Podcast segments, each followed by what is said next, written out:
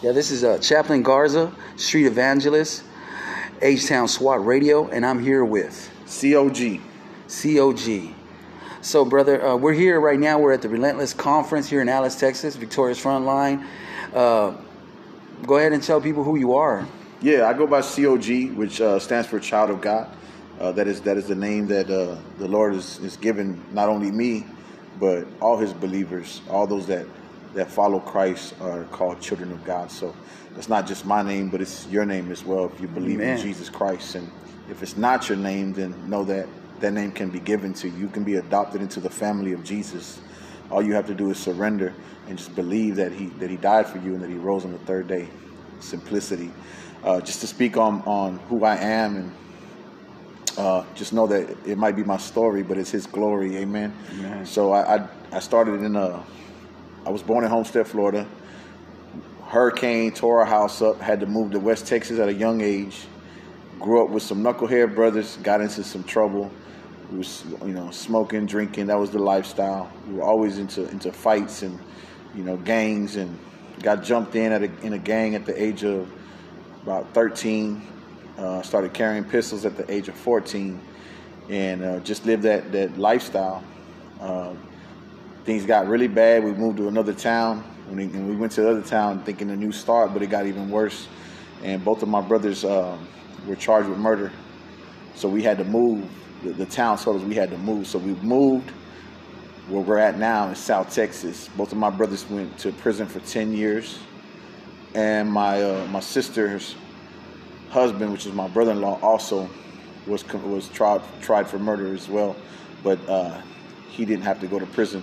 They ended up moving. So, I, mind you, I went from having my whole family to just me and my mom and my dad, and my mom and my dad were at the bar, so I was alone. Uh, just a, just a short, quick testimony. I had to look for another family, so I went to the streets uh, to find that family. Got involved with some drug dealers. We started selling a bunch of drugs and lived a, just a corrupt lifestyle. Uh, fast forward to that, uh, met my now wife, but she wasn't my wife at the time and uh, she she had already gone through so much, uh, losing her father, losing her brother, losing her nephews, all all quick at a young age. Yet here I come to make her life even worse. Uh, begin to lay hands on her. I was a very abusive man because of the bitterness and the anger that came from losing my whole family, and uh, I, I was just always laying hands on her. Uh, so my testimony more than anything is that God can restore a relationship. Because me and my wife well, she wasn't my wife at the time. We didn't have a good relationship, so we we ended up separating. She left me, but we got back together. She started going to church. She started praying for me, and I woke up at a church. Uh, all through the prayers of my wife, I ended up at a church, and there was a pastor by the name of Pastor Juan Flores who passed away. I love him dearly, but he did something for me, and it wasn't how he preached. It wasn't how he talked. It's how he walked. He had a glow around him, and I just remember being at the church feeling broken and seeing him and said, I said to myself, I don't know how he's walking with so much peace and grace and love and mercy, but I want that. So I submitted under him, and my life ain't never been the same. Uh, got into the discipleship, the KMF discipleship, and uh, became a leader in the discipleship. And then uh, decided to, God gave me the, the, the, green light to, to do rap music.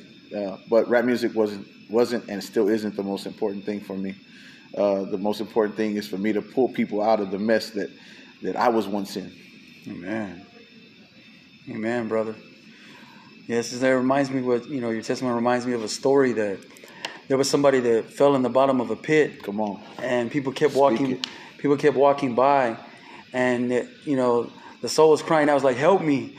And they, you know, and finally a person came and they jumped in the pit with them. Mm.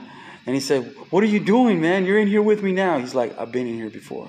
Come on. Amen. That's powerful. I'm going to use that one. Amen. Um, Amen. Amen. Glory to God. So that's a beautiful thing that, you know, as, as ministers, you know, that we've experienced these things, you know, in our walk and stuff that we can relate to the people that, you know what, I've been there. So it's a beautiful yep. thing what you're doing, brother. Yep, yep. So that's the thing. God has been using me in that area. That's funny you say that because everywhere we go and evangelize, um, I always end up having to minister to a couple. And I begin to share my testimony on how God took a broken relationship to a beautiful marriage. We now have four wonderful children. uh, we're a kingdom couple. We, we love each other, and, and you know, I, I don't do nothing without asking the wife. You know yeah. what I'm saying? It just always go to God first, and then the wife, and vice versa. She's the same. Amen. We, I can know relate. where we're at at all times. Amen. She's actually serving at another event right now. Amen. Yeah. That's beautiful. Yeah. That's beautiful. My wife does the same thing, man. Um, all the honor and glory to God, man. It's Come beautiful on. when you can serve you know, with your wife. You know, we do a lot of street ministry, a lot of street ministry, and a lot of outreaches. You know, Amen. but all right, man. It's been um, Reverend Garza, Chaplain Garza, my brother right here, child of God. I go by I go by Tommy Chopper on, on Facebook. Tommy so Chopper. You won't be able to find me under COG. Uh, so Tommy Chopper. Amen. God bless. H Town SWAT Radio. Yes, sir.